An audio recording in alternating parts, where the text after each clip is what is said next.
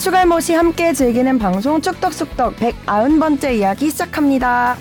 안녕하십니까 주영민입니다. 안녕하세요. 이일의 인턴 PD입니다. 안녕하세요 박진영입니다. 안녕하세요 하성룡입니다. 네 오늘 이일의 인턴 PD가 주시은 아나운서 자리를 잠시 메우게 됐는데 음. 아, 주시은 아나운서가 어제 축구를 하다가 음, 불이, 불, 예, 불의의 부상을 당했습니다. 생각보다 부상이 좀 심한 것 같아요. 네. 예. 사진을 봤는데 깜짝 놀랐어요. 어. 발이 퉁퉁 부어 올라서 그러니까 주시은 아나운서는 코끼리 발 됐어요 하면서 약간 괜찮다는 맞아요. 듯이 얘기를 했는데 근데 약간 그 상황이. 인대 네. 인대에 좀 문제가 있지 않나. 카톡에서 어근이 꽉 깨물고 얘기한 게 느껴졌는데 코끼리처럼 좀 재버리는 이런 느낌으로. 어. 그래서 부상 투혼을 발휘하려고 했으나 네. 주시은 아나운서가 축덕숙덕만의 주시은이 아니잖아요. 그렇죠. 여기저기 바쁜 일정을 소화하고 있기 때문에 일단 치료가 먼저니까 치료를 하고 어 근데 지금 부상으로 봐서는 다음 주도 기약을 할 수 있을까 싶어요. 무리 무리는 안 할 건데 음, 아무튼 빨리 캐치하길 바라겠고요. 네. 어뭐 할 말 있어요, 선생님 기자? 자꾸 말을 하셔. 오늘 오타는 이일의 기자 아이 이일의 인터뷰가 찾아주는 걸로. 제가요? 네, 눈에 불을 아, 켜고 뭐 보겠습니다. 있었나요? 한번 보긴 했는데 맞춤법 검사기. 자 오늘 미션입니다. 네. 우리 얘기 안 들어도 되니까 아, 오타만 꼭 찾아주세요. 있을게요. 네. 자 K리그가 이제 모두 끝났습니다. 그쵸. 축하합니다, 봉 PD. 박수를 뭐. 왜 정건재 박수 치고 그래? 아, 아주 한시름 맞죠. 어, 정말. 맞죠. 혹시 수원 경기 두 경기 동시에 보고 그랬는데. 아 당연하죠. 그 초반에 누가 골 넣었었죠 먼저 저 안명준 선수. 아, 그렇죠. 누구 안명준 선수. 네. 음. 시겁했습니다. 설마 설마 하면서. 진짜 조마조마했겠어요, 마지막까지. 진짜 심장 쫄리면서. 저는 승패 예상했을 때 서울 수원 둘 다 이기는 시나리오는 별로 안 그려봤거든요. 요새 추세를 생각했을 때는. 근데 또 아, 마지막 경기가 되니까 둘 다 이겨버리더라고요. 음. 네. 역시 절실한 팀이 이겼습니다. 마지막에. 보면 뭐 울산은 우승을 확정하고 가볍게 패배를 기록했고. 어 그래서 지난 주 토토는 아주 성적이 좋습니다. 오, 그러네요. 제가 세 경기를 마쳤고 주시은 아나운서 두 경기, 이정찬 기자가 세 경기나 마쳤습니다. 아, 그러게요. 그리고 박진영 네. PD는 두 경기 마쳤고요. 자 오늘도 뭐 이제 K리그 결산 그리고 이강인 선수 골 이야기, 네. 손흥민 선수, 김민재 선수 이야기 나눠보겠습니다. 댓글부터 갈까요? 네, 니가 가라 내가 갈까님이요. 공사나 공기업에 비하면 열악한 그곳 환경. 이정찬 기자님의 촐천 철천. 왜 이래 왜 이래? 촌철 살인 발언. 정말 미래의 한국 축구를 위해 생각해봐야 할 시점인 것 같습니다. 음, 촌철 찬인, 찬인. 아주 시원하게 까더라고요. 걸리면 죽습니다 그냥. 토끼 오이님이요. 이정찬 기자님 말 너무 잘하신다. 귀에 쏙쏙. 음. 장진석님이요. 서울 잔류 확정. 뽕피디님 한시름 놓았네요. 그리고 정찬 기자님 나상호가 일날 것 같다더니 결승골을 딱 이게 축구 담당 기자의 촉인가요? 리본 배진님이 소신 발언하자면 익수님은 본인이 내는 결과에 비해 많은 기회를 받았다고 생각합니다. 지원이 없던 것도 아니죠. 이게 지금 가로 열고 전북 울산 제외 운영비 1위라고 적어주셨는데 서울을 얘기하는 거죠? 그렇죠. 네. 음. 네. 그 이번 시즌 그 보통 K리그가 연말에 한 해 선수단 운영비 그 연봉 총액 같은 걸 내서 구단별로 이렇게 랭킹해서 발표를 하거든요. 제가 이걸 미리 좀 입수하려고 했더니 시즌 끝나자마자 시작이 돼서 아직 수당 같은 게 안 나와서 연말에 돼야 된다. 아, 수당이 나오는. 그래서 예, 지난 시즌 거 기준으로 좀 조사를 해봤더니 지난 시즌 기준으로는 선수단 운영비만 치면은 5위 정도 되더라고요. 서울이. 5위. 네. 오. 어 그러면 그 중간에 누가 있어? 1, 2위는 예상이 전북. 울산, 제주 포항. 아, 제주. 어, 포항이 은근 그래도 썼네. 서울이 선수단 연봉으로 83억 원을 썼더라고요. 2021년 음. 기준으로. 근데 순위가 5위가 아니네요. 네. 아재 감성님이요. 역시 스나이퍼 찬 기자님. 난 한 놈만 팬다. 뽕피디? 그리고 지난번에 댓글은 그리고 지난번에 댓글은 한바탕 난리 났었던 그 경기와 지난 성남전 경기 종료 이후에 선수단 버스를 막고 있었던 일에 대해 조금 끄적거린 부분입니다. 그리고 FC 아나콘다는 개인 팀 훈련도 중요하겠지만 다른 팀과의 시합을 자주 하면서 경험치를 얻는 게 제일 좋은데 다들 시간 내기가 힘드시니 점점점. 음. 그리고 진님이 7분 21초에 속상해서 허리선 올라간 시은 아나운서님 귀여우시다고.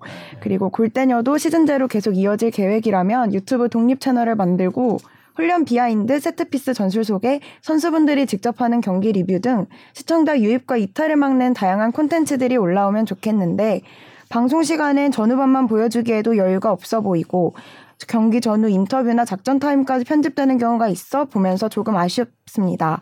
골대녀 덕분에 여성 풋살 동호회도 많이 생기고 여자 축구 직관에도 관심이 생기는데 골대녀 있기가 쉽지 않고 롱런으로 인기가 인, 있기. 인기, 뭐 골대녀 있기가 쉽지는 쉽죠. 인기가 식지 않고 롱런으로 이어지길 바라는 마음입니다. 음. 그리고 이제 조재진 감독님과도 두세 경기 뛰어보셨을 텐데 현영민 감독과의 장단점 차이도 궁금해요. 조재진 감독님과의 합은 잘 맞는 편인가요? 음. 골대녀 이야기 댓글이 좀 많이 달렸는데 음, 다음 주에 들어보도록 해야 되겠죠. 그래서 아쉽네요. 다음 주에 전화 연결이라도 하겠습니다. 혹시 오. 그리고 MC 두둥님이요. 주바페님 너무 아나운서셔서 너무 아나운서셔서 성 컨디션이 안 좋네요. 이 일에. 아또 아, MC 두둥님이. 또 라임 살리셔갖고 이렇게 댓글을 달아주신 바람에 아나운서셔서 서서. 저저번 주에 제 기긴 긴긴 댓글 아, 너무 잘잘 살려주 읽어주셔서 더더더 더더더 팬이 돼서 주바 팬입니다. 감동받았어요. 아나콘다 꼭 1승에서 3위 안에 들어서 출전 정지 안 당하길 바랍니다. 새로운 유니폼 너무 예쁜데 땀 걱정하실 만큼 땀난 흔적 다 보이더라고요. 회색 유니폼. 음, 그만큼 열심히 뛰시느라 고생하십니다. 화이팅! 드디어 울산 17년 만에 우승 MVP는 이청용. K리그 최종전 하자마자 시상식을 하는군요. 시상식 얘기도 궁금합니다. 받을 사람이 받았나요? 개인적으로 아쉬웠던 베스트 11 멤버들이 있나요? 슈퍼 강등 시즌 서울이냐 수원이냐에서 막판 못했던 서울이 마지막 기사회생. 잘했던 수원은 강등 프로브로 가다니 이게 무슨 운명의 장난인가요? 기왕 운명의 장난이라면 서울이 11호 안양과 프로 치타스 매치로 복수하고 싶었는데 아쉽습니다. 뽕피디님이 서울 예찬론자라서 왠지 뽕 받았던 안양 팬으로서 그래도 서울은 미워하되 소울은 미워하지 말잔 마음으로 뽕피디님 응원합니다. 안양 치타스 때부터 팬이셨는데 배신하신 건지 아니면 중앙 집권형 팀을 선호하셔서 팬이신지 궁금하네요. 둘다한것 같은데요. 배신도 저- 했고 중앙 집권형도 좋아하고 근데 안양 때는 팬 축구 팬이 아니었을 것 같은데 너무 어려. 그쵸, 너무 어려울 어려서. 때죠. 예, 사실 뭐 그때 뭐 연고 이전 했던 것도 사실 잘 몰랐고요. 그러니까 그 이름에도 어려요. 뽕 PD가 예, 액면가가 좀 높아서 그렇지. 예. 지난주 방송에서 카타르가 참전한 것만으로도 아시안컵 유치 뺏겼단 말에 빗대어 저희 FC 안양에게 서울이 카타르급입니다. 뽕피디님, 치타스, 오타스 일부러 관심 받고 싶어서 만드시는 건 아닌지 의혹을 던져봅니다. 하긴 FC 아, 저 FC 서울도 오일먼이네요.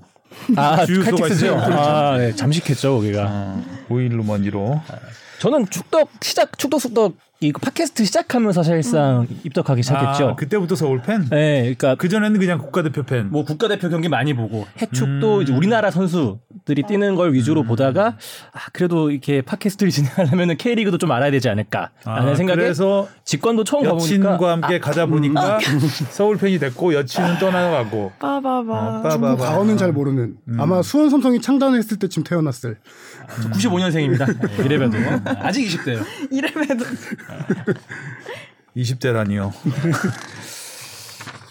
시상식 얘기는 잠시 뒤에 네. 하기로 하고 일단 질문 받아보겠습니다. 무엇이든 물어보세요.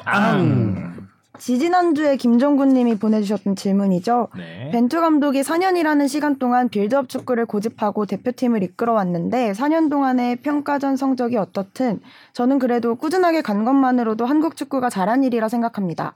그래서 만약 감독이 바뀌면 대한민국 대표팀의 축구 색깔이 잃어버릴까 걱정인데요.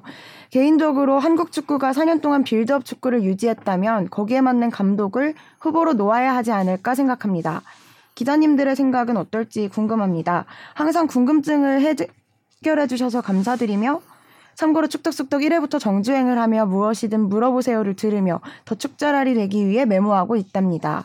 앞으로도 좋은 방송 부탁드리며 이정찬 기자, 하성룡 기자, 주형민 팀장님, 박진영 PD 마지막 이거 했잖아요 지난주에. 그러니까요. 아, 근데 읽기만 하고 그때 답변을 아. 못 해가서 아 답변을 안 했나요? 네, 그때 답변을 저한테 넘겼었죠. 아, 이정찬 기자님이 읽어주셨던 거 써준 같아요. 거 써준 거 읽다가 네. 아그 그럼 답- 2주 전에 제가 길어서 다음 주에 하겠다라고 했는데 다음 주에 맞아요, 맞아요. 발효됐어요 질문이. 취재 때문에 이정찬 선배가 나오면서 그, 그 넘겼죠. 주형민 보니까 맞아, 생각 맞아. 기억이 나네요. 그러니까요. 그래서 드디어 들을 수 있는 답변. 네. 뭐 당시에는 많이 준비했었는데 좀 압축해서 설명하면은 저도 그 4년 동안 한국 축구가 벤투 감독의 예, 이 후방 빌드업 축구 벤투 감독이 후방 빌드업 축구를 유지한 거는 되게 잘한 일이라고 생각한 거에 공감을 해요. 네. 어, 한국 축구가 이렇게 4년 동안 월드컵을 준비하면서 한 감독으로 나간 적도 처음이고 음. 이 스타일을 당연히 유지한 것도 처음인데 후방 빌드업이라는 것 자체가 지금 세계적인 축구 트렌드인 것도 사실입니다. 축구 트렌드는 계속 좀 변해오죠. 네. 제 기억으로는 월드컵 한 두 번 정도까지는 가는 것 같아요. 한 트렌드가. 음, 예를 음. 예전부터 무슨 토탈 사커, 게겐 프레싱, 티키타카 티키타카. 여러 근데 사실 지난 러시아 월드컵 때 트렌드가 바뀌었다고 하지 않았나요? 그쵸. 역습 뭐 축구로 역습 축구. 네. 프랑스의 역습 축구, 그러니까 스페인의 그 빌드업 티키타카 빌드업 축구죠. 그런 스타일이 한때 지배했다면 프랑스가 이제 그런 팀들을 아주 효율적으로 꺾고 우승을 했기 때문에 그렇죠. 어, 크로아티아도 마찬가지고요. 네. 좀 그런 얘기가 있었는데 유행은 돌아오는 거니까요. 벌써 돌아왔나요 빌드업이? 그래서 아, 지금 세계적인 축구 흐름이 빌드업 쪽으로 가고 있는 건 사실이긴 음. 해요. 어, 사실이긴, 또 네, 사실이긴 한데. 저는 요거에 대해서 이제 우리나라가 후방 빌드업 축구가 맞냐 이거에 대해서는 좀 더 생각을 해봐야 된다고 생각해요. 음. 어. 후방 패스업 축구, 후방 U자형 빌드업 축구 말발굽이죠 이렇게. 중앙 못 뚫는 네. 왜냐하면 후방 빌드업 축구의 가장 큰 단점은 우리가 6월달에 브라질 후방으로 빌드업하는 건 아니죠. 우리 축구는 좀 그렇게 하고 있죠. 어. 네. 6월 브라질과 평가전 때 후방 빌드업의 단점을 확 우리가 느꼈잖아요. 강한 상대의 전방 압박이 있을 때 후방 빌드업은 바로 뺏기면 그 자리에서 바로 실점을 허용할 수 있는 큰 위기를 마주할 수 있는 네. 장단점이 있는 축구인데 이 후방 빌드업이 과연 월드컵에서 통할지는 또 그건 우리가 월드컵에서 실질적으로 본선에서 얼마나 성적을 내냐에 따라서 결, 날 거라고 생각을 하고 그 이 다음 4년 뒤를 계속 후방 빌드업 축구에 맞는 감독을 선임해야 되냐 이거는 좀 생각이 전 다릅니다. 예를 들어 후방 빌드업이 성공을 했다고 하더라도 아까 말했듯이 세계적인 축구 트렌드는 자주 변하는 스타일이고 어 이거를 그 다음 감독에 맞춰서 전술을 짤 수도 있는 건데 우리나라가 그렇게 감독을 후방 빌드업만 고수해서 그 감독을 찾아야 될 필요는 없다라고 생각해요. 우리는 약간 저는- 세계적인 트렌드의 역으로 가야 되지 않아요? 그렇죠. 저도 같은 생각이에요. 어, 세계적인 트렌드를 막는 걸로 가야 되는 거 아닌가? 그렇죠. 음. 스타일이 우리 대표팀이 잘하려면 어, 일단 후방 빌드업 자체가 저 개인적으로는 우리나라 축구에 잘 안 맞는다고 생각해요. 후방 빌드업은 기본적으로 베스트 11의 7, 8명 이상이 탈압박과 그렇죠. 개인기 기술, 그 다음에 롱패스 능력, 모든 걸 다, 쇼패스 능력까지 모든 걸 다 갖춰야 후방 빌드업이 원활하게 돌아갈 수 있는 축구인데 네. 우리나라 축구는 저, 제가 우리나라 축구를 보면서 가장 역동적이었던 때들을 기억하면은 오히려 뭐 그 90년대 저는 후반도 괜찮았어요. 프랑스 월드컵이 실패했지만 우리나라 전통적으로 그 빠르게 사이드 치고 들어가서 측면. 움직이는 그렇죠. 우리 저는 그런 전형적이죠 우리나라. 네. 그런 축구가 오히려 우리나라 축구의 장점은 속도예요, 속도. 음. 그런 축구를 살릴 수 있는 게 오히려 세계적인 트렌드에 맞서서 흔들리지 않고 클래식하게 갈 수 있는 게 더 맞지 않을까라는 생각이 많이 들었고요. 음. 일본 축구가 우리가 알기로는 짧고 아기자기한 패스, 아름다운 축구한다 그렇게 여기는데 일본 축구도 그렇게 10년 이상 지속됐거든요. 음. 많이 바뀌었어요. 어. 최근에 일본 축구 짧고 아기자기한 축구 안 합니다. 오히려 거기에다가 플러스로 피지컬을 입혀서 축구를 해요. 아, 지- 지난번에 동아시안컵 볼 때도 우리나라보다 훨씬 강하게 밀어붙이면서 몸싸움도 많이 걸고 그런 모습이 잡혔었죠. 음. 맞아요. 우리나라가 한일전에서 이길 때 항상 했던 축구들이 속도 축구예요. 측면을 이용한 우리나라 장기를 발휘한 축구인데 그 일본 같은 경우도 최근 들어서 지도자들에게 얘기를 들어보니까 일본 축구 지도자 교육을 할 때 일본 축구 선수들이 대표팀 경기에서 상대 축구 선수와 피지컬 몸싸움을 해서 나뒹구는 장면들만 모아서 편집을 한 2, 30분에서 보여준대요. 충격요법이구나. 충격요법이죠. 보면서 우리가 세계적으로 이 스- 팀들을 이기기 위해서는 우리가 뭘 더 발전시켜야 될지를 지도자들에게 그림으로 영- 보여주는 거예요, 직접. 그래서 축구, 일본 축구도 약간 피지컬을 앞세우기 시작, 몇 년 전부터 이렇게 계속 피지컬로 좀 중시하기 시작해서 많이 바뀌었어요. 그런 식으로 축구도 후방 빌드업을 고수할 게 아니라 좋은 거를 빌드업을 해야죠. 전술적인 측면에서. 좋은 거를 우리가 가져와서. 그렇기 때문에 다 차기 감독 뭐 저는 후방 빌드업이 과연 이번 월드컵에서 통할지는 좀 의문이지만 그 만약에 안 통했다 할 경우에 사, 다음 4년을 또 후방 빌드업을 맡긴다 되게 위험한 발상이라고 그렇죠. 생각합니다. 예. 빌드 없는 축구로. 그렇죠. 음. 그때 그때 트렌드가 바뀌긴 하지만 네. 우리는 어차피 똑같이 강팀을 상대해야 되잖아요. 그 그런 트렌드를 주도하고 있는 그렇기 때문에 그런 거에 대한 대비가 네. 더 중요하지 않을까. 라는 생각이 들고요. 두 번째 질문은 네가 가라 내가 갈까 님이 해주셨는데 지난주에 저희가 그 아시안컵 이야기 네. 예, 유치 실패한 이야기 이종찬 기자가 촌철 찬인해 주셨고 박항서 감독 이야기도 했기 때문에 지난 방송에 사서 이거 이거는 좀 건너뛰기로 하겠습니다. 세, 세 번째 질문이요. 네, 김정곤님이 이번 주에도 보내주셨는데요. 안녕하세요. 제가 보낸 지난주 질문 드린 거 잘 들었습니다. 역시 기자님들 최고입니다. 어, 팬 응원에 대해 질문을 드릴까 하는데요. 올 시즌 팀 성적에 대해 팬들이 선수단 버스를 막고 메가폰으로 감독을 부르는 일이 자주 일어나는 듯합니다. 팬으로서는 속상한 마음에 그럴 수 있다고 생각하지만 이게 너무 K리그 응원 문화의 하나의 요소로 장착되지 않을까 걱정입니다. 혹시 유럽에서는 팬들이 응원하는 팀이 성적이 좋지 않으면 팬들이 선수단 버스를 막 가로막고 감독이나 선수가 나와서 팬들에게 성적에 대해 해명하는 그런 일들이 있는지 궁금합니다.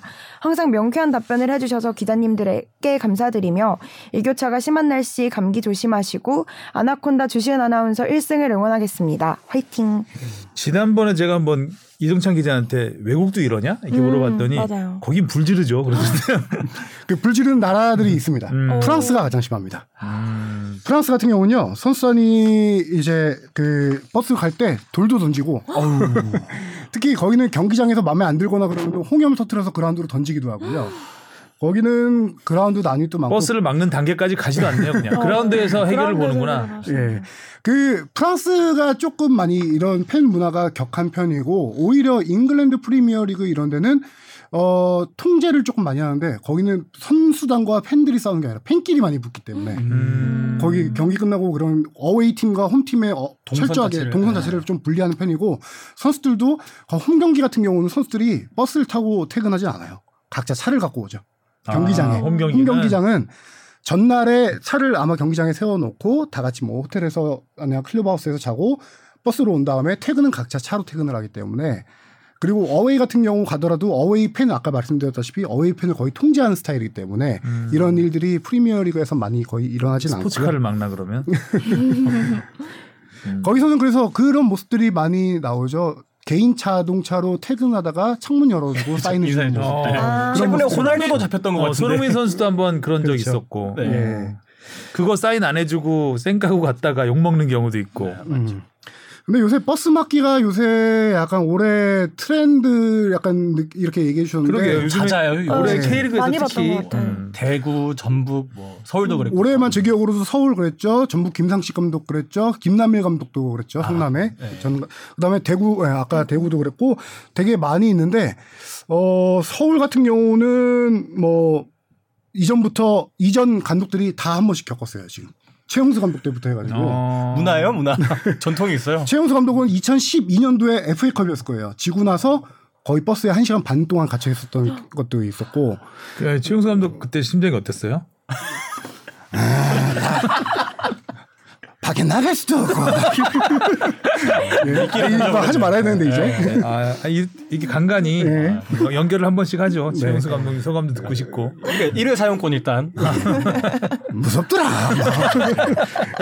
그다음 박진석 감독도 버스 예, 버스 막기 한번 음, 있었고 그렇죠. 그렇죠. 네, 둘리 감독님. 이번에 마지막으로 아닉스 감독이 결국 또 이렇게 해서 나와서 뭐 선수들은 제발 보내주라. 음, 어, 아버지의. 마음 같았었죠. 뭐, 네, 이뻐지. 일단 잔류했으니까. 근데 그렇게 버스 막기 하고 음. 나서 서울이 최종전 이건 뭐 그- 구단 관계자한테 들었는데 최종전에 선수들이 정말 그 버스 막기 이후에 알을 이를 악물었대요. 아, 악물고 그렇죠. 당연히 뭐 강등 싸움도 걸려 있지만 선수들이 경기 끝나고 나서 이렇게 힘든 경기 처음 했다라고 할 정도로 선수들이 완전 근데 시끄럽다고. 이렇게 버스를 막은 다음에 이 악 물고 뛰면 계속 막지 않을까요?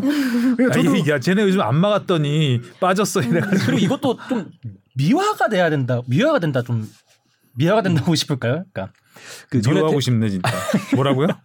미화가 된다고 해야 될까요? 버스 막기가? 예, 예. 아, 그러니까 물론 다 장단점이 있잖아요. 모든 일에는. 음. 근데 미화가 됐나? 미화가 되진 않지 않아? 아 근데 이제 저는 사실 이번에 그 특히 대구 막았을 때 음. 그 최원권 감독 대행님이 웃었잖아요. 막- 막좀 울었죠. 솔직히 네. 좀 그러니까 팬 당연히 보는 팬들도 마음이 아플 거고 본인도 마음이 아플 텐데 아 이런 좀 감정적으로 좀 상처가 되지 않을까 어떻게 보면 좀 트라우마가 그렇죠. 되지도 않을까. 근데 결국에는 이제 대구가 진짜 극적으로. 잔류를 했잖아요. 너무 성적도. 잘했죠 예. 막판에. 갑자기. 그러면 어, 이게 뭔가 버스 막기가 안 좋은 점은 좀 잘 안 비춰지고 오히려 그런 좋은 점만 부각이 되는 그렇게 되지 않을까 좀 걱정이 근데 좀 이게 있었어요. 고민을 내 해봐야 말이 될그게 말이었어요.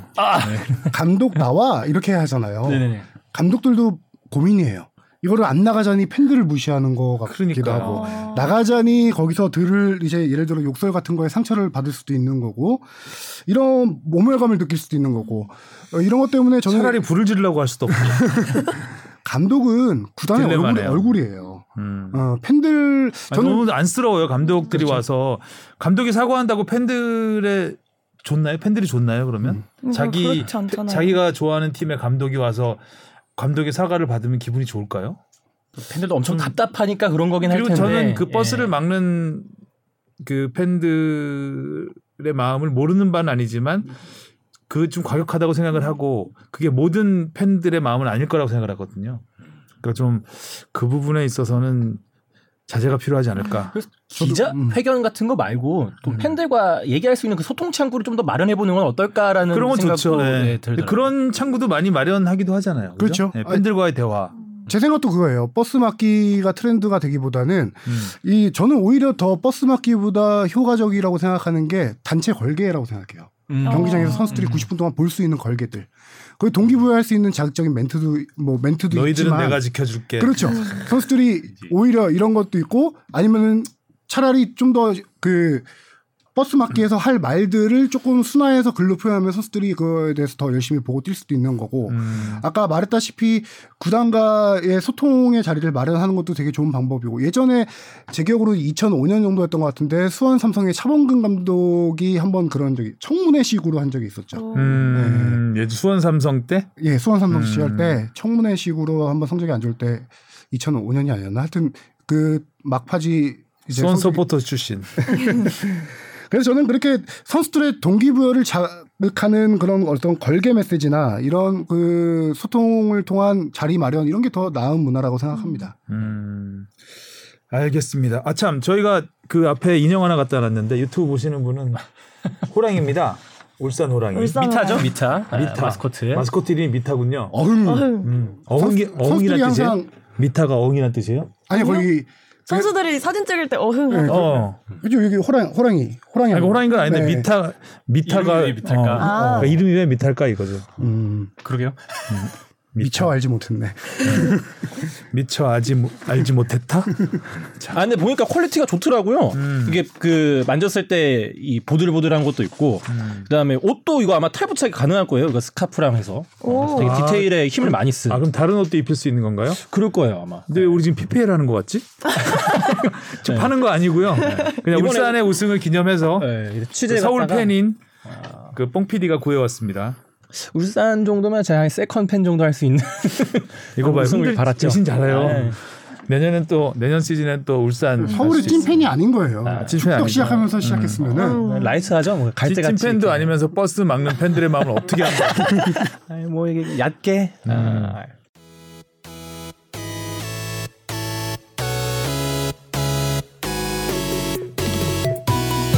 여러분은 지금 축덕 속덕을 듣고 계십니다. 잊지 말고 하트 꾹. 자 이슈로 들어가 보겠습니다. 이슈 포커스 제목은요?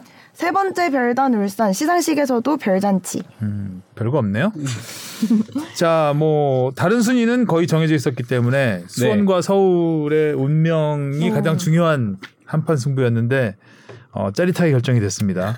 수원 삼성, 그러니까 수원 FC가 결국은 칼자루를 쥐고 있었던 게 됐어요. 마지막 그렇죠. 두 경기에서 어, 수원 삼성과 서울을 만나면서 근데 칼자루를 다시 칼집에 집어 넣었더라고요. 둘다 네. 져줬는 져준 건 아니겠지만 둘 다 졌는데 어, 그래서 결과는 바뀌지 않았다. 둘다 음. 져서 어, 서울은 정말 기사회생을 했고 음. 수원이 어디하고 붙죠? 김천이랑 김천-. 김천이랑 붙었죠. 붙죠. 12와 11위가 붙었죠. 음. 자 경기 네. 이렇게 볼까요? 이 이날 경기에서 안병준 선수가 정말 그 오른발 중거리 슛 정교하게 구석을 찌른 음. 정교한 슛으로 하면서 기세를 올렸죠. 수원은 분위기를 여기서 타다가 이제 이 당시만 해도 서울이 골을 못 넣었을 때였죠. 음. 그렇죠. 음. 네. 아니 네, 아, 한- 나상호 선수가 먼저 넣게. 아, 나상호 선수 먼저 넣었었나요? 네네. 그래서 이제 서로 두 개 구장에 약간 희비가 엇갈리다가 수원이 한참 타올랐다가 음, 음. 바로 이제 김천 원더골이었죠. 김경민 선수의. 음. 거의 솔로 어, 하프라인부터 몰고 들어가서 수비 불투시 제치고 넣는 원더골 수원 구장이 열기가 확 식더라고요 그때 음. 예.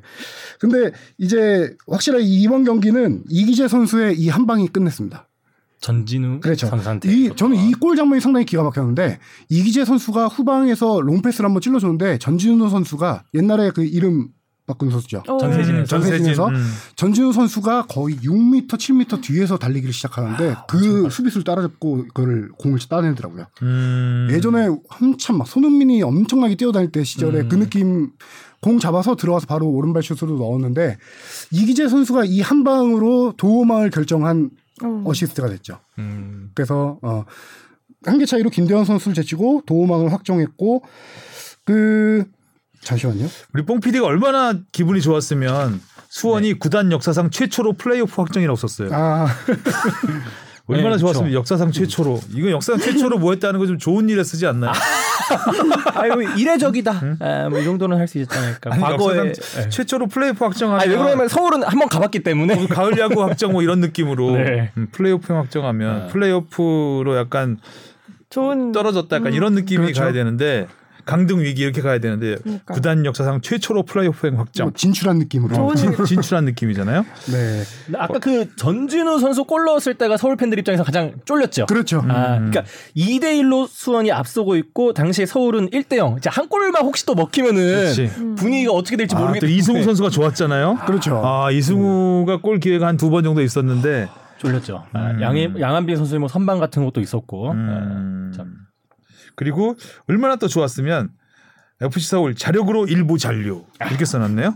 앞에 진작 이렇게 해야지 이것도 너무 아, 웃겨. 그러니까 서울은 이 경기를 확실하게 무조건 이겨야 되는 승부였어요. 음. 그골 다득점이 수원과 서울이 동률이었고요. 승점 2점 차였습니다. 그래서 서울이 무승부를 하고 수원이 이기면 이기면은 승점이 동률되는데 다득점에서 다득점이 지죠. 그렇죠. 어. 서울이 지죠. 아니 근데 무득점 아니 무승부를 다득점으로 했으면 상관이 없을 텐데 음. 그 다득점 싸움이니까 경우의 수가 복잡해지네. 그렇죠. 경우수에 복잡해지는데 무조건 승리를 해야 되는 경우였죠. 음. 그래서 서울 같은 경우는 정말 이 경기를 이기고자 나와야 되는 경기인데 일단 경기만 보면은 지지 않는 경기를 하- 처음에 한 것 같아요. 맞아요. 실점 안 서울이- 하려고. 서울이. 음. 아, 실점을 안 하려고 일단 경기를 무조건 하고 어떻게 서울이 최근에 계속 3백 쓰다가 이 경기에 다시 폭백으로 폭백. 나왔는데 서울 올 시즌 특징 중에 하나가 엄청나게 패스를 많이 하는 팀입니다.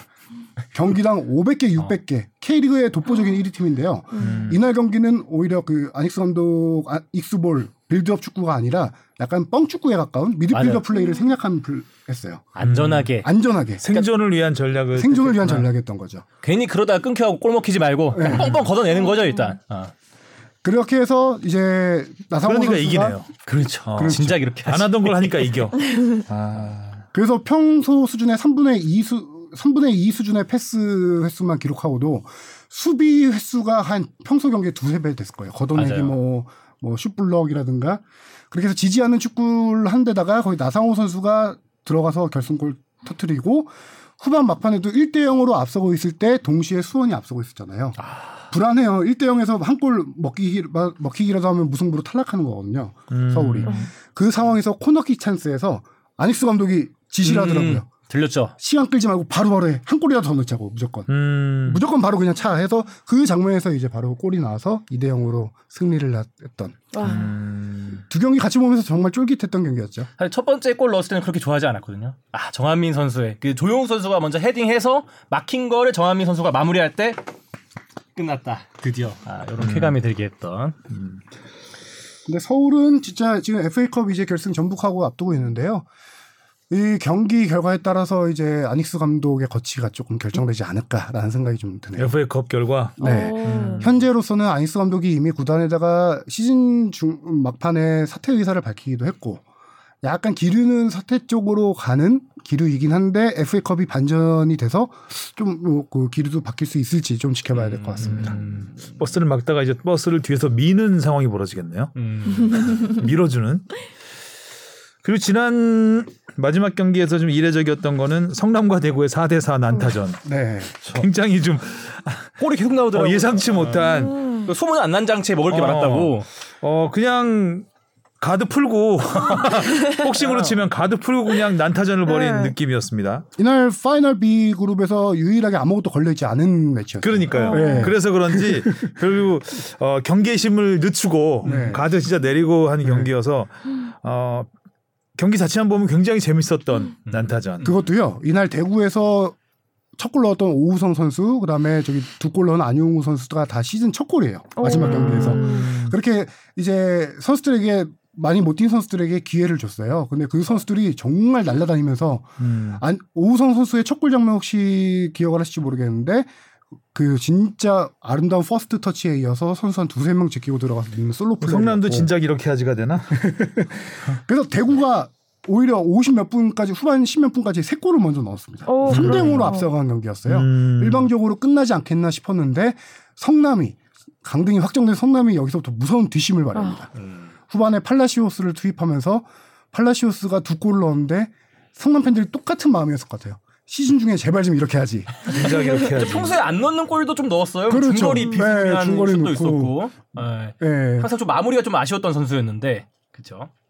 그리고 뭐 이근호 선수가 시즌 2호 골을 터트리면서 대구가 또 앞서가자 또 부진했던 물리치 선수가 오. 마지막에 또 원더골을 아, 터트리는 발리슛 골. 성남이 내 올 시즌 1부 리그 마지막 경기였잖아요. 그래서 홈팬들에게 그나마 제일 올 시즌 화끈했던 음. 어 4대 4 경기가 올 시즌 최다 골입니다. 한 경기. 음. 4대3 음. 경기는 많이 몇 번 있었는데 그 최고의 경기를 홈팬들에게 그나마 최고의 경기로 위로를 해주지 않았을까. 음. 네, 그런 생각이 듭니다.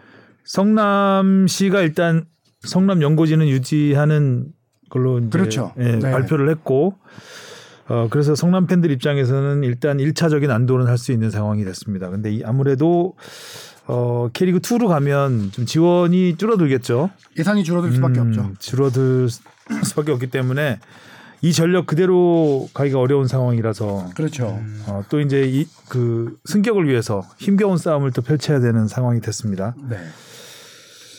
그 아주 익숙한 이름 성남을 내년 시즌에 볼 수 없다는 게 음. 좀 아쉬울 수 있을 것 같습니다. 네. 그리고 또 하나 좀 생뚱맞았던 건 우리 구자철 선수가 어, 시즌 첫 골을 마지막 경기에서 네. 기록하고 첫 골과 첫, 첫 도움이죠, 둘 다. 도움은 제가 기록을 안 찾아봤는데 있었나요? multi는 처음입니다. 음, multi 공격 포인트는 처음. 처음입니다. 음. 시즌 첫골 구자철 선수가 그것도 선발 명단이 아니었어요. 음. 후반에 교체 투입돼가지고 경기 흐름을 확실하게 이렇게 바꾼 거였고요. 제주 근데 울산이 확실하게 울산이 베스트 멤버를 내세웠어요. 음. 마지막에 홈팬들 다 2만 4천 명 서비스. 정도 오고 음. 우승을 확정했지만 선수들의 확실히 긴장감이 풀린 건 어쩔 수 그렇죠. 없겠다. 아무래도 아, 목표가 없잖아요, 이제. 이게 이기는 게 큰, 물론 네. 이제 팬들 앞에서 이겨야 된다는 그런 팬 서비스라는 목표가 있긴 하지만 아무래도 긴장감이 떨어졌고 너무 힘겨운 싸움을 펼쳐왔기 때문에 그렇죠. 그래도 주장 이청용 선수가 골을 넣었다는 거. 어. 그렇죠. MVP를 확정 짓는 한 방. 당, 그 골은 정말 예전 전성기 시절을 본 느낌이었어요. 음, 볼튼 시절. 아. 볼튼 시절, 그렇죠. 크펠 시절보다는 부상 이전에 음. 그 시절 보는 느낌이었고 울산이 확실하게 이날 골 결정력이 많이 떨어졌었는데 제주 역시 베스트 멤버가 아니었어요. 음. 왜냐면은 제주의 첫 번째 골키퍼, 골키퍼 세 명이 탄 그 아, 맞아, 맞아. 그 사고 차- 있었죠. 났죠. 상대 맞아요, 맞아요. 음주운전 차량에 어머. 에서 넘버원 골키퍼 김동준 선수가 타박상으로 해서 예, 경기 못 나왔고 그 다음에 유 그렇죠 유연수 선수는 응급수술을 받을 정도로 좀 크게 다쳤어요. 어. 네. 그리고 거기다가 이제 number two인 김근배 골키퍼는 다행히 그 차에 안 타고 있었는데 이 선수 같은 경우는 나이가 30대 후반 베테랑 선수예요. 음. 근데 여름에 골키퍼 한 명이 군대를 가게 되면서 급하게 영입한. 선수예요. 음. 이 선수가 경기에 나서서 한 세이브를 한 세 개 정도 해줬고요. 오. 네. 그 다음에 어, 주민규 선수가 모처럼 선발로 나왔습니다. 득점왕 밀어주기 작전이었죠. 음. 주민규 선수에게 모든 패스 다 뿌려주고 제주가 그러니까 좋은 경기력이 아니었어요. 음. 근데 주민규 선수는 마지막에 특히 후반 43분, 44분 정도에 완벽하게 네. 넣을 수 있는 기회를 이게 좀 아쉽긴 할. 득점왕이 안 되려면은 안 들어가는 네가 해라 득점왕. 그렇죠. 네가 해라 득점왕 그 슛을 날리면서 정조국 코치가 정말 얼굴을 감싸질 정도로 안타까워했었죠. 음. 주민규 선수가 이날 선발로 나와서 뛰어서 그게 득점왕에 실패를 했는데 주민규 선수를 시즌 막판에 왜 이렇게 계속 서브로 넣었냐 득점왕 경쟁한 선수를 보면은 주민규 선수는 이미 올 시즌 중반인가 초반쯤에 재계약을 거절했습니다. 제주 구단. 어. 제주 구단과 결별이 거의 예고돼 있던 선수예요. 그러니까 시즌 막판에 이제 어느 정도 final A 진출하고 네. 좀 다음 시즌을 만들어야 되기 때문에 주민규 선수를 선발로 거의 안 내었었죠. 음. 서브로만 많이 넣고 감독이 제외를 한, 건, 한 거네요. 몸이 그렇죠. 안 좋은 건 아니고. 예, 몸이 안 좋은 건 음. 아니었고 주민규 선수는 왜 이렇게 일찍 계약을 음. 거부했을까요? 뭐 제주 팬들에게는 안타 아쉬운 얘기일 수 있지만 제주 생활 오래 하는 걸 힘들어하는 선수들이 좀 있습니다. 아. 그런 것도 있을 수 있고요. 일단은 제가 알기로는 시즌 가족하고 너무 오래 떨어져 있을 음. 수밖에 없구나. 네, 시즌 초반 해외 러브콜도 받았던 걸로 알고 있는데 아, 주민규 선수가. 예 그런 생각에 좀 어떤 도전을 원했던 것 같아요. 그래서 그러니까 해외로 가려는 마음이 있지 않고서야 그죠? 음. 음. 근데 지금은 이제 해외 러브콜은 조금 다친 상태고 이제 K리그 다른 구단들에서 어 지금 다음 시즌에 외국인 선수 쿼터가 5 플러스 1로 늘어나게 됩니다. 음. 그래서 어 늘어나게 되면서 외국인 선수 근데 공격수를 지금 영입하기가 되게 쉽지 않아요. 공격수를 적당한 가격에 K리그에서 통할 수 있는 공격수를 구하기가 쉽지 아, 않은데 물가가 많이 올랐고 차라리 그 돈으로 주민 검증된 주민규 선수를 쓰자라는 생각으로 영입할 K리그 구단들이 꽤 있는 걸로 알고 있습니다. 음. 네. 환율이 오른 영향도 있을 것 같긴 하네요. 그렇게 네, 물가보다는 그죠? 그렇군요. 이렇게 해서 조규성 선수가 역전. 그렇죠. 득점왕이 됐죠. 어. 야 조규성 선수 이것도 좀 페널티킥 한 골 넣고 그다음에 저기 수비 맞고 굴절되는 행운의 골까지 터지면서 이 경기 재밌었던 게 전북은 시즌 최종전 오랜만에 아무 타이틀 없이 편하게 치른 경기였을 텐데 편했을까요? 마음이? 그렇죠. 경기 끝나고 이 장면이 더 재밌었습니다. 음. 조규성 선수가 두 골을 넣고 나서 뭐 팬들한테 인사 가기도 전에 바로 프로 저기 구단 프런트랑 코칭 스태프 앞에 모여가지고 다 같이 핸드폰을 놓고 봅니다. 아, 제주의 경기를 본 거죠. 아. 제주 경기가 더 늦게 끝났거든요. 전북 경기가 그래 뭐 하나는. 얻었다 이거지. 네. 음. 그래서 그 구단 직원들하고 핸드폰 지켜보고 있으니까 전북 선수들이 다 같이 몰려옵니다. 다 같이 몰려와서 보다가 좀 이따 경기 종료 휘슬 나오니까 진짜 우승한 것처럼 좋아하더라고요 어. 그때. 음. 조규성 선수가 2009년 이동국 선수 이후로 전북에서는 10 한 몇 년 만이죠? 13, 14년 만에 나온 득점왕이죠. 음. 전북이 그동안 우승을 많이 했지만 득점왕이 그러네요. 없었거든요. 그러네 진짜. 음. 드디어 이제 벤투 감독님이 K리그 득점왕을 쓸 수 있는 거의 마지막 경기에 조규성 선수가 두 골을 넣은 거는 지난 시즌 오버랩 되더라고요. 손흥민 선수가 어. 살라를 따라잡는 과정. 아 노리치 시티전에서 두골 넣어서 또 평행이론 날라고. 평행이론은 이승우 선수고요. 자 이렇게 해서 이제 플레이오프 진출 팀들만 경기가 남아 있죠. 그쵸 대전과 김천이 맞붙고요. 안양과 수원. 그래서 안양이 올라오면 자연스럽게 치타스 매치가 성사되겠네요. 아 그래서 지금 서울 팬들이 그걸 많이 고민하더라고요 지금 안양을 응원해야 되나 수원을 응원해야 되나 음. 근데 좀 더 수원 쪽이 많은 것 같더라고요 그래도 아. 참고로 안양과 이 수원은 서울과 수원의 슈퍼 매치 이전에 지지대 더비라고 해서 되게 유명했던 K리그 더비 유명했죠. 있습니다. 네. 그 되게 중요한 순간에 지지대 더비가 열리게 되겠죠. 음. 그때까지 수원이 안양을 만났고 두 번 정도 만났는데 모두 수원이 이겼다고 합니다 또 음. 음.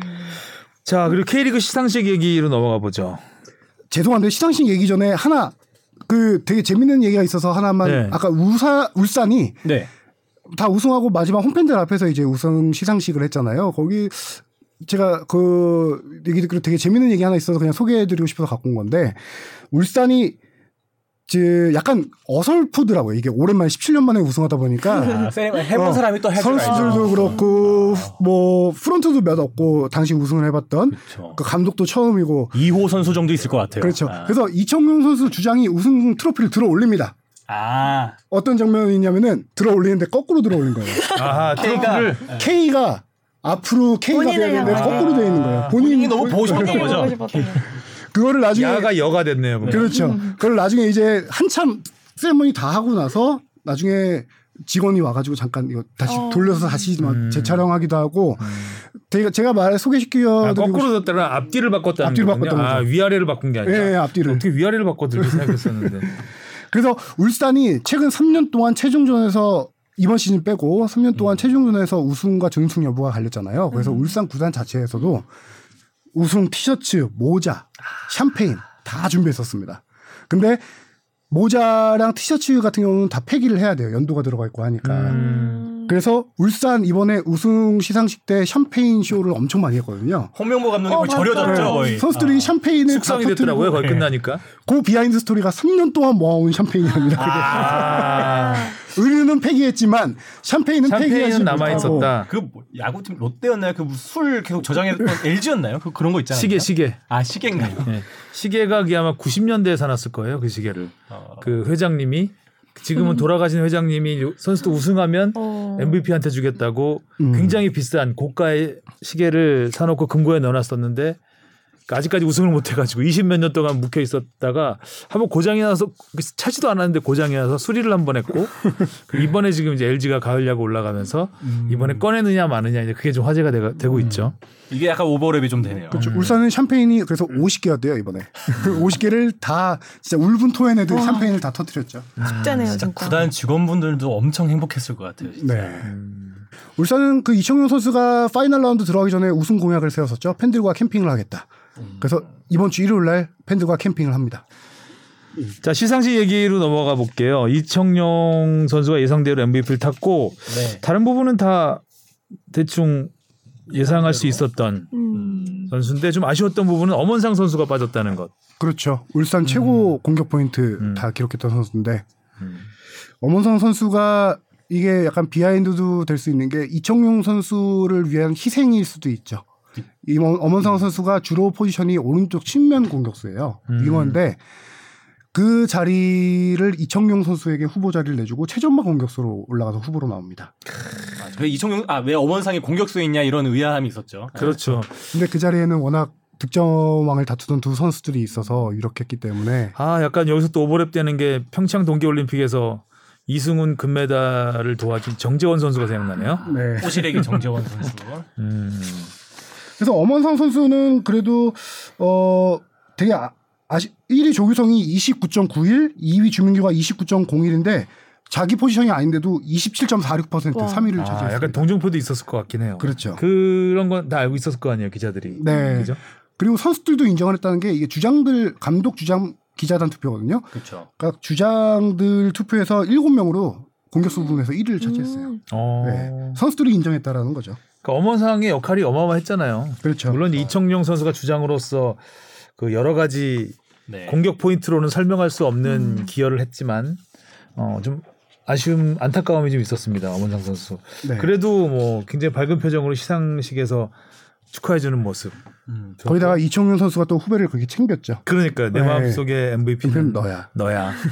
아우 어걸려고. 그게 울산 근데 분위기가 좋았던 어, 것 같아요. 그러니까. 음. 그게 이청용 선수의 그 성격, 인격을 다 나타내는 멘트들이에요. 맞아요. 이청용 선수가 솔직히 MVP 받을 스탯은 아니잖아요. 3골에 2도움이면은 MVP 중에서도 되게 스탯이 낮은 편인데 어, 울산 선수들이나 감독 누구나 다 무조건 MVP는 이청용 선수다라고 후보를 미는 거예요. 음. 이 선수가 되게 팀을 위해 나이도 많고 주장인데 희생하고 헌신하는 모습을 선수들이 1년 동안 봐왔던 거죠. 음. 네. 그 헌신하고 희생하는 게 울산의 문화로 1년 동안 갖춰 2년 동안 주장을 맡으면서 갖춰진 거예요. 그러니까 엄원성 선수에게 수상 소감에서도 그렇게 네가 MVP야라고 할 정도로 자기를 앞세우기보다 후배들을 다독여주고 앞세우고 그런 게 이제 울산의 우승 원동력이었다. 감독들이나 선수들이나 다 똑같이 얘기하더라고요. 혹시 엄원상 선수 인터뷰는 있었나요? 끝나고 뭐 끝나- 수상자는 아니요, 아니었지만 수상자 아니어서 인터뷰는 아, 못- 없었구나. 네. 아마 축하를 해줬을 것 같아요. 인터뷰 기사는 못 본 것 같은데. 그리고 네. 거기 무대 아래 에 있을 때도 상당히 그 밝은 모습. 네, 밝은 표정이었고 카타르가 있잖아요. 카타르 월드컵에서 네. 굉장히 기대가 됩니다. 아- 아마 올해 가장 기량이 급성장한 선수가 아닐까 싶은데. 그렇죠. 네. 음, 쪼커로서 큰 역할을 할 수 있지 않을까 싶기도 하고요. 음. 예. 울산의 우승뿐 아니라 대한민국의 어. 16강 진출에도 큰 네. 기여를 해주시기 바라겠습니다. 그리고 영플레이어상은 양현준 선수가 예상대로 받았고 거의 압도적인 지지를 받았습니다. 뭐88 이미. 그렇죠. 네. 양현준 선수요. 베스트 11에도 충분히 들 수 있는 정도의 실력을 보여줬으니까. 여기서 이제 결과는 다 알고 계시잖아요. 누가 무슨 상을 받았다. 근데 이제 오늘 이 녹음 직전에 공개된 새로 따끈따끈한 정보들이 있는데 누가 누구를 선택했고 얼마나 아. 잘 맞췄냐 이런 정보들이 음. 조금 있는데 이제 개인 수상자 중에 가장 많이 맞춘 감독과 주장을 연맹에서 공개를 했어요. 아 문어 선수와 문어 감독. 그렇죠. 그렇죠. 그 가장 많이 맞춘 감독은 인천 조성환 감독과 대구 최원권 감독인데요. 14명, 14명이라는 게 개인상 수상자예요. 음, 왜냐면 베스트 미드필더 11. 예, 베스트 11에다가 뭐 영플레이어 감독 다 음. 이렇게 근데 14명 중에 12명을 맞췄습니다. 아, 토토, 토토를 했어야 되네. 그렇죠. 그래서 조성환 감독의 틀린 선택은 김진수 대신 이기재 선수를 선택했다는 거. 아. 그 다음에 중앙 미들 두 자리에서 세징야 대신 이규성 선수에게 투표를 했다. 이렇게 이런 내용들이 이제 뒷 얘기들이 좀 재밌는데 이규성 선수도 잘했죠. 그렇죠. 아. 그렇게 있는데 이제 선수 중에서는 대구 이근호 선수가 11명을 맞춰서 최다로. 관록이 있네요, 역시. 음, 역시. 제주 정훈 선수도 11명 같은데 이게 약간 전체를 다 맞출 수가 없는 게 같은 팀 감독 같은 팀 주장은 아, 쓸 수가 없으니까. 같은 팀 선수를 쓸 수가 아, 없습니다. 하나는 일단 만약에 자기 팀 선수가 된다 그러면 틀리네. 그렇죠. 아, 저 그래서 아까 조성환 감독님 얘기할 때 왜 이명주 선수 안 뽑았지 이 생각을 살짝 아, 했었거든요. 그 그렇죠. 중앙 자리에. 그래서 재밌는 게 감독상 투표입니다. 감독상 후보가 4명이었잖아요. 홍명보, 김기동, 조성환, 어... 김상식? 아 김상식 감독. 어. 그네명 중에 자신을 선택할 수 없으니까 나머지 세 분 감독은 다 홍명보 감독을 선택, 선택 했고 홍명보는 홍명보 과연 감독은 과연 누구를 했을까 정말 궁금했거든요. 김기동 아니에요? 조성환 감독을 선택했어요. 아, 네. 조성환 감독. 가정 위배인 사이가 선택이라면서 안, 사이가 안 좋은 걸로 같이 뛰었지만 주장 이청용 선수는 MVP 투표를 누구를 했을까? 이런 것들인데. 수? 김진수를 하지 않았을까요? 그렇죠. 음. 예, 김진수 선수를 선택했고 전 정말 의외였어요. 김진수가 생각보다 득표를 못 3위 3위를 했습니다. 2위가 포항 신진호 선수가 2위를 위 했고요. 음. 네. 그렇습니다. 자, 이제 K리그 시상식까지 끝났고 해외로 가보겠습니다. 제목은요? 발렌시아의 소년 마요르카의 기둥이 되다. 음, 괜찮네요, 이거는. 와. 와 칭찬받았다. 칭찬받았다. 아, 원래 정찬이 원래- 없으니까 칭찬도 받네. 정찬 대신 칭찬. 이제부터 칭찬이를 불러야지. 아직, 아직 오타 없었어? 웃을 때가 아니야 지금 빨리. 찾으라고 시간 다 돼가고 있어. 정신 차죠. 자 이강인 선수 참 대단해요 그 골. 네. 그 그런 페인트를 거기서 그 페인트 도 페인트 동작인데 예상치 못한 타이밍에 슛이 날라왔다 해야 될까요? 음. 반박자 빠르다 이런 표현도 좀 어색한 것 같고. 그 위치에 수비수가 보이면 보통 그냥 슈팅을 빨리 하, 하려고 네. 하지 않을까라는 생각이 드는데 거기서 정말 여유가 넘치더군요. 약간 뭐 칼춤 추는 것 같기도 하면서. 그것도 상체 페인트로. 네. 몸 상체 움직임만으로 한 명을 제치고. 바보 만들었죠 수비수를 그야말로 그렇죠. 휘청 휘청. 근데 이강인 선수에게 더욱 의미가 될 수밖에 없는 게 이게 첫 대결은 아닙니다. 발렌시아를 상대로 한첫 원정 첫 아니- 경기인가요 그러면? 아니요, 그것도 아니고요. 지난 시즌에 두 차례 맞붙었는데 아. 문제는 지난 시즌에 한 번은 그 첫 경기 같은 경우는 이강인 선수가 경고 누적으로 퇴장을 당합니다. 어. 음. 아니, 그래서 그런 얘기가 많았죠. 이게 이강인 선수가 또 올 시즌 많이 그 개선이 됐던 게 큰 경기에서 좀 무리하다가 이렇게 실수하는 경우. 그러니까 뭐 레알 마드리드전 같은 그런 빅 경기나 아니면 요런 또 발렌시아를 맞이해서 뭔가 의욕이 넘쳤을 때. 음. 네. 그리고 두 번째 경기에서는 후반에 교체 출전해서 조금밖에 못 뛰었어요. 음. 솔직히 말해서 그런 거 있잖아요. 어 나를 뒤에 설명하긴 할 건데 나를 버린 구단 내가 가서 좀 더 보여줘야지. 그런 의욕이 앞서서 퇴장당한 거일 수도 있고. 음. 그런데 이번에는 선발로 출전해서 팀의 에이스 역할에다가 결승골까지 했으니까 음. 정말 만감이 교차를 했겠죠.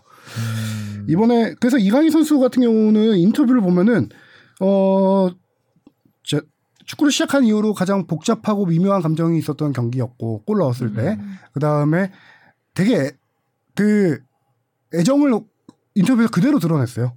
이 한마디가 모든 걸 정리해요. 발렌시아는 내게 모든 것을 준 팀이라고 했거든요. 어. 음. 기회만 안 줬죠?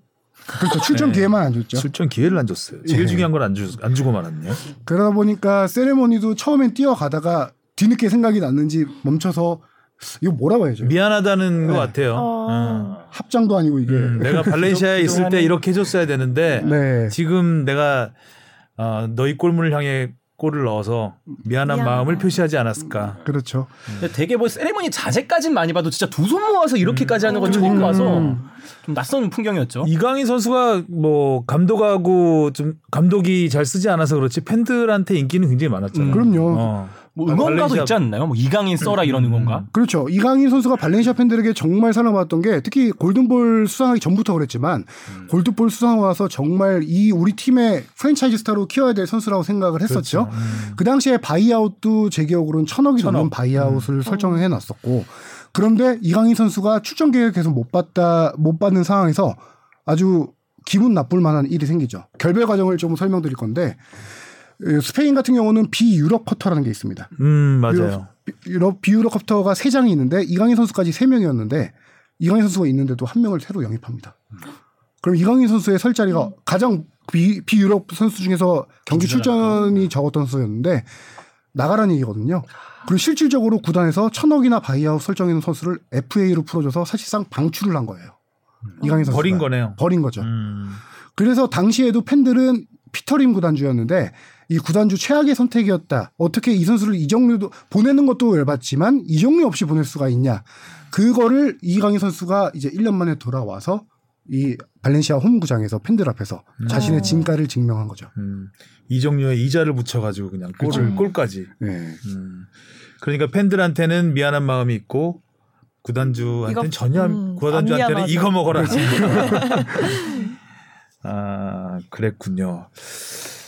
자 이강인 선수가 이제 카타르 월드컵이 다가오면서 이 골 넣기 넣기까지는 또 한 몇 경기 좀 아, 이강인 포인트가 선수가 없었잖아요. 그렇죠. 한 8경기 정도 만에 골 넣은 걸로 네, 기억을 하는데요. 음. 여덟 경 이강인 선수가 그때 벤투호 부름 받은 이후에 계속 부진했거든요. 그렇죠. 그리고 벤투호에서 돌아간 다음에 첫 경기인가 좀 잘했던 것 같고 그 다음부터는 좀 안 좋았고 조금 하다가 포인트가 없었죠. 최근에 지난 경기에 레알 소시에다드 전에는 선발에서 제외됐어요. 그 이유가 이강인 선수가 최근에 독감으로 좀 많이 고생을 했어요. 아. 네.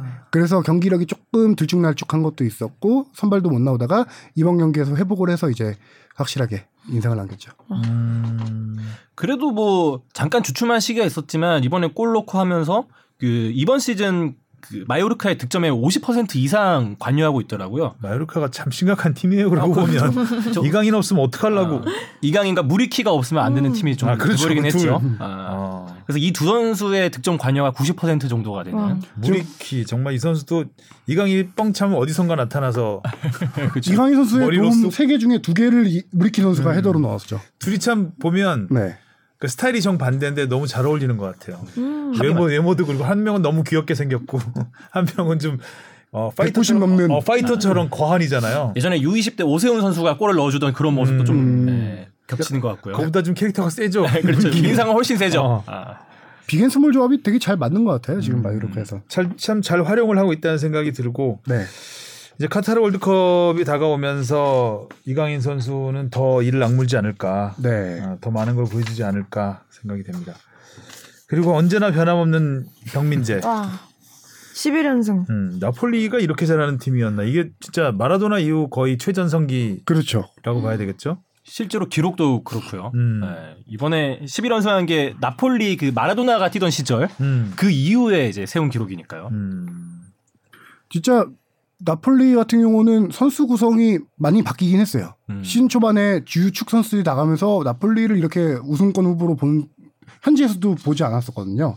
잘해봐야 챔피언스리그 진출권 정도로 봤었는데 나폴리의 공수의 핵을 핵들이 한 명씩 지금 맹활약하고 있죠. 음, 음. 수비의 핵인 김민재 선수는 9월에 선수에 뽑혔고 음. 흡이차라고 왼쪽 측면 공격수로 뛰는 선수는 8월에 선수에 뽑혔습니다. 어. 지금 영입 선수 두 명이 이 팀을 이끌어 나가고 있어요. 음. 거기다 최전방 공격수 오시맨이 부상으로 빠진 기간에도 연승을 이어가고 음. 오시맨은 복귀한 이후에 지금 계속 연속골을 넣고 있고 어 유럽 5대 리그에서 지금 한 두세 개 팀 될 거예요. 무패에 달리고 있는 팀이 음. 거의 최고 무리뉴 수준의 감독 표정 봐요. 막 어, 그렇죠. 광분해 가지고 막 답답해 하다가 열받다가 아. 소리 지르다가 그 장면 보셨어요? 그 김민재 선수가 에이브러햄 첼시에서 뛰던 에이브러햄 선수가 무리뉴 감독과 같이 에이스로만 뛰고 있거든요. 김민재 선수가 몸싸움 한 다음에 밀려 나가가지고 저쪽 광고판으로 넘어가더라고요. 그런 모습들이나 에이브러햄을 완전히 철저하게 봉쇄한 모습을 보면서 무리뉴 감독이 어떤 생각을 했을까라는 생각이 들더라고요. 토트넘에 있었을 때 사였어야 그렇죠. 됐는데. 토트넘 때 무리뉴 감독이 실질적으로 김민재 선수의 있다고, 추진했던 네. 감독이었기 때문에 그때 되게 썰 많이 돌았죠. 예. 음.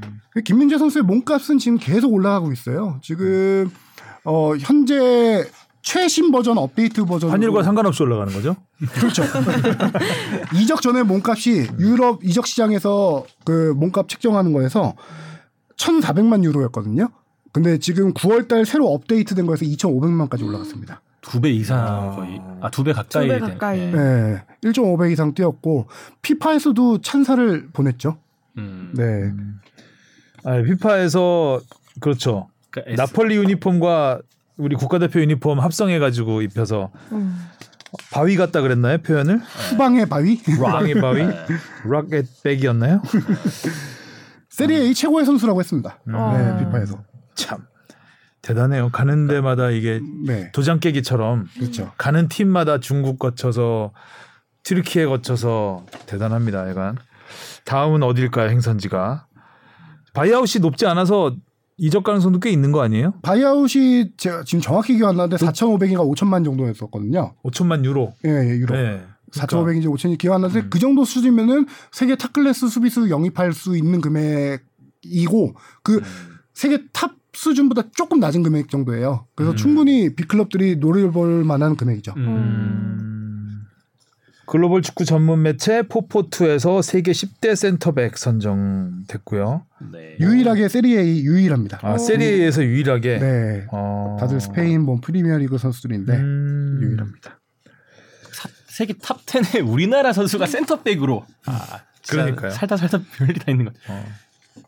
나폴리 스타일은 어떤 스타일인가요? 그 빌드업 스타일인가요? 아니면 역습 스타일인가요? 나폴리는 강팀 역습 스타일은 아니고요. 그냥 측면에 빠른 선수와 기술이 좋은 선수들로 쭉쭉 밀고 나가서 최전방에 오시맨에게 공을 무조건 연결해서 오시맨 결정력을 짓는 팀인데 일단 build-up은 아닌 것. 네, 빌드업 스타일은 거죠. 패스. 많이 하면서 올라가는 스타일은 아니죠. 어 약간 이 스타일이 저도 보면서 경기마다 달라요.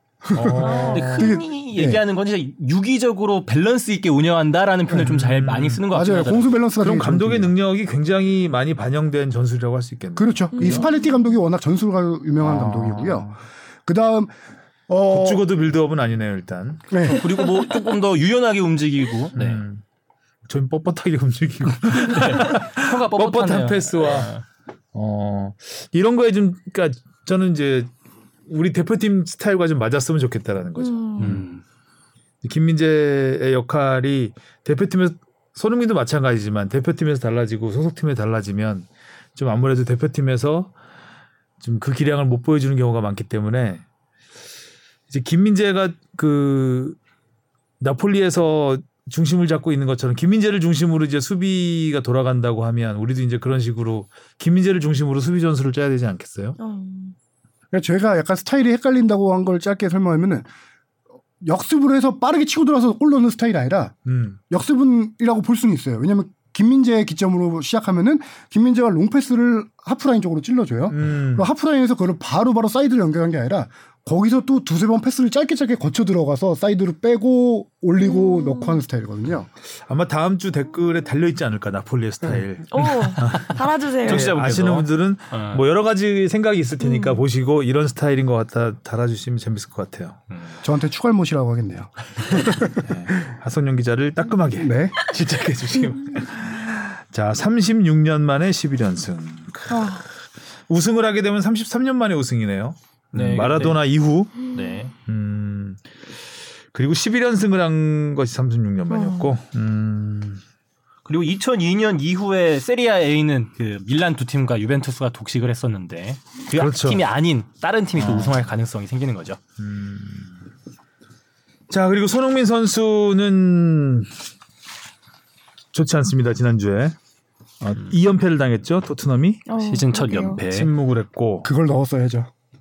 그렇죠. 1대1 넣었어야죠. 1대1이 조금 아쉽긴 그게 좀 많이 했었죠. 아쉽긴 하네요. 그게 뭐 칩슛을 했어야 된다. 골키퍼를 한 번 더 제치고 넣었어야 된다.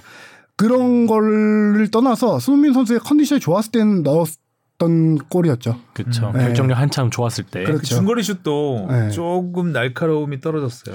그러니까 한참 좋- 좋을 때보다. 때는 어, 공이 잘 안 떴잖아요. 어. 근데 이번 경기에 초반에 날린 안- 슛 중에 안. 감기더라고요, 공이. 네, 안 감기고 어. 좀 뜨고 음. 네, 요런. 지금 손흥민 선수가 진짜 월드컵 때문에 빡신 경기 일정을 보내고 있잖아요. 일주일에 두 경기씩. 그래서 지금 원래 한국에서 몸 그 physical 트레이너가 따로 있어요. 개인 피지컬 트레이너가 한참 몸이 조금 안 좋을 때 그 트레이너를 불러서 지금 영국에서 같이 생활하고 있거든요. 그래서 계속 지금 컨디션이 up and down이 계속 이어지고 있는 것 같은데 월드컵까지 이게 지금 조금 걱정이에요. 선수가 좀 지쳐 있는 것 같아서. 지친 것 같아요. 네. 그 발목 힘이 좀 떨어지지 않았나. 네. 자기도 모르 못 느끼는 사이에. 그 음. physical 트레이너를 불러와서 계속 버티고 있는데 뭐 한참 몰아놓을 땐 또 몰아놓고 나머지 경기 침묵이 길어지고 어. 이게 up and down이 심해서 히샬리송의 부상도 영향이 있을 것 같아요. 그렇죠. 교체할 선수 어, 없잖아요 지금. 계속 풀타임 뛰어야 되니까. 클루셉스키도 마찬가지고요. 지금 부상자가 많아요. 호이비에르도 부상이고요. 음, 로, 로메로 선수도 부상이고 부상자가 많은 상황이에요. 요리스 그러고 있지. 네. 그렇죠. 요리스 왜 그러는 거예요? 자꾸 나와요 왜? 어. 왜 그러지? 집 나가 자꾸 나갈라 그래 집을. 선방은 잘하는데 간혹가다 그렇게 불안, 불안한 장면을 자주 노출했죠. 아, 노이어가 되고 싶나 자꾸. 없어요. 다이어도 비슷해요. 다이어도 잘하다가 한 번씩 그렇게 점수. 놓고 어. 특히 이번 경기가 특, 어시스트하고 그- 가끔씩. 로메로가 없으니까 그 다이어의 구멍이 음. 더 크게 보이는. 아, 콘, 콘테가 뭐 그런 부분 때문이겠죠. 근데 콘테가 되게 전략가잖아요. 콘테도. 그렇죠. 음, 굉장히 상대 맞춤형으로 잘 전술을 준비하는 스타일인데 어, 최근 두 경기는 좀 실망스러운 음. 경기였던 것 같아요. 물론 수비들 실수들이 좀 있긴 했지만 사실 이렇다 할 특히 맨유전은 정말 눈 뜨고 볼 수 없을 정도 아니었나요? 아무것도 못했죠. 그 경기를 제대로 준비한 게 맞나 싶을 정도의 어, 경기력이었죠. 뭐. 아니 맨유가 이렇게 잘하는 팀이었어? 음, 음. 호날두 빼고 네. 와 역체감이 되는. 예. 그래서 팬들은 그게 제일 아쉬워하는 것 같아요. 그러니까 이때까지 뭐 토트넘이 잘한다 는 느낌 크긴 없었는데 결과가 그래도 좋으니까 좋았죠. 콘테 감독님을 지지하고 쭉 왔는 건데 최근 두 경기 져버리고 뭔가 돌아오는 말은 물론 이 선수 사달라 이 뭐 일리는 있는 말이지만 아 그래도 전략과 전술로 이겨낼 수 있으면 또 이겨낼 수 있었던 그런 경기들 아닌가라는 생각이 있기 때문에 이 팬들의 불만이 이제 스멀스멀 올라오기 시작하는 시점인 것 같습니다. 네, 콘테 감독이 항상 하는 얘기가 있어요. 우리가 콘테 감독이 지금 토트넘을 되게 오래 맡았다고 생각하지만 실질적으로 11월 달에 1년째입니다. 1년. 그렇죠. 음. 콘테 감독이 항상 팀을 만들 때 하는 얘기 토트넘 와서 똑같은데 지금 특히나 토트넘 같은 지난 시즌에 콘테 감독이 왔을 때 9위 팀인가 그랬잖아요. 이 팀을 우승권으로 만들려면 이적 시장은 세 번을 보내야 된다라고 했어요. 음. 이번 이적 시장에 영입 많이 했잖아요. 많이 했죠. 앞으로 두 번을 거쳐서 이적 시장 영입을 통해서 선수단을 자기 스타일로 완벽하게 바꿔야 우승할 수 있는 전력이 된다라는 의미거든요. 그래서 콘테 감독은 좀 기다려달라 기다려달라 계속 얘기를 하고 첼시 있는데 때는 바로 우승하지 않았나요? 그때도 기다렸나요? 거의 선수단 전력이 워낙 우승권이 첼시는 워낙 좋았으니까, 이미 세 번 하고 나 그렇죠. 한 다음에 들어갔으니까 네. 아자르 캉테의 그 시절에 이 팀은 지금 9위 팀을 지금. 챔스까지 올려놓은 음. 거고요. 예. 그러네요, 그래요. 사실 기다려달라고 하지만 계약 기간은 뭐 올 시즌 끝나고 또 어떻게 될지 모르니까요. 올 시즌까지니까 음. 챔피언스 리그에서도 사실 불안불안하고 불안하죠. 예. 음. 리그에서도 3위라고 3위죠 지금 현재 3위긴 네, 하지만 3위.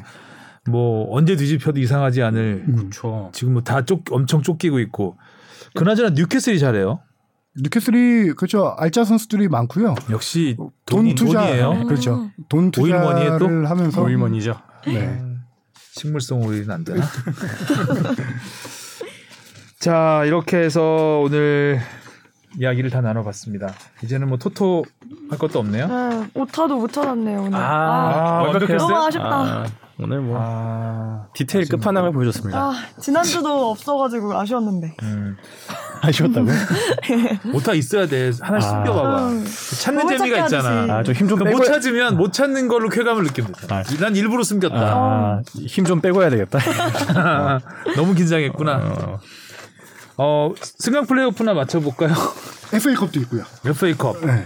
자, 승강 플레이오프 1차, 아, 1, 2차전 다 하는구나, 이번 주에. 그 다음 주면 그래서 모든 결과가 다. 되네요. 네. 어, 그러면, 아예 결과를 맞춰야 되겠네요. 그럼 누가 살아, 어느 팀이 살아남을 것이냐? 그렇죠. 음. 뭐, 수원이냐, 수원, 안양, 대전, 김천 중에 두 팀이죠. 저는 수원. 일단 수원 안양 말씀하시는 거죠. 네. 안양이 이번에 플레이오프 하는 거 보니까 네. 전력이 그렇게 좋아 보이진 않더라고요. 네, 그래도 수원. 그럼 저도 그래도- 수원 하겠습니다. 저도 그래도 수원이 아닐까 어. 싶어요. 아, 또 그리고 대전. 대 김천. 전 대전. 저도 대전. 어, 저도 대전인데. 어, 저도 따라. 아니, 저는 그럼 김천 하겠습니다. 대전에 인생을 걸고 하는 선수가 있기 때문에 아, 그렇죠. 이름이 뭐더라, 그 선수. 마사. 마샤, 마사, 아, 마사, 마사. 네, 맞아, 맞아. 어. 어, 일단 대전 투자를 많이 했잖아요. 네. 어. 어. 모, 모 그룹이 투자를 많이 했기 때문에 그래도 이렇게 투자를 하면 좀 성과가 있어야 된다라는 음. 게또 저는 프로 스포츠를 바라보는 맞습니다. 시각이기 네. 때문에 그래야 다른 구단도 투자를 할거 어. 아니에요. 음. 그래서 좀 투자의 결실을 맺었으면 좋겠고 김천은 국민 세금이 들어가긴 하는데 그래도 군인들이 이제 좋은 경력을 쌓는 게 먼- 목적이기 때문에 음. 성적도 성적이지만 이부 리그에서도 또 좋은 상대가 돼주지 않을까. 그렇죠. 음. 아, 윈윈이 되지 않을까 음. 오히려 생각이 됩니다. 자 오늘 주바페의 그 부산 공백을 음. 이일의 아나운서가 즐겁게 안 같아요. 하면서요. 이일의 아나운서래 내가. 아, 이미 기- 저 아까 기자라고 했어요. 처음에. 아 나 왜 이래? 이름을 하나인데 별명이 댓글 여러 개네요. 어, 별명이 서너 개. 음.